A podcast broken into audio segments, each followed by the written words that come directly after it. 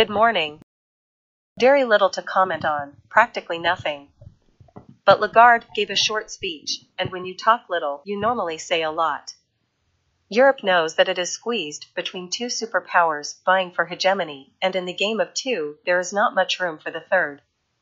So we need to look for an autonomous base made up largely of internal growth, but to do so it takes a lot of investment and money. With inflation not stopping, rates will continue to rise and the cost of money will rise as well, so we look at investing in equity capital. But to make this happen, many things will have to change. Have a nice day, and please visit our site easy-finance.it.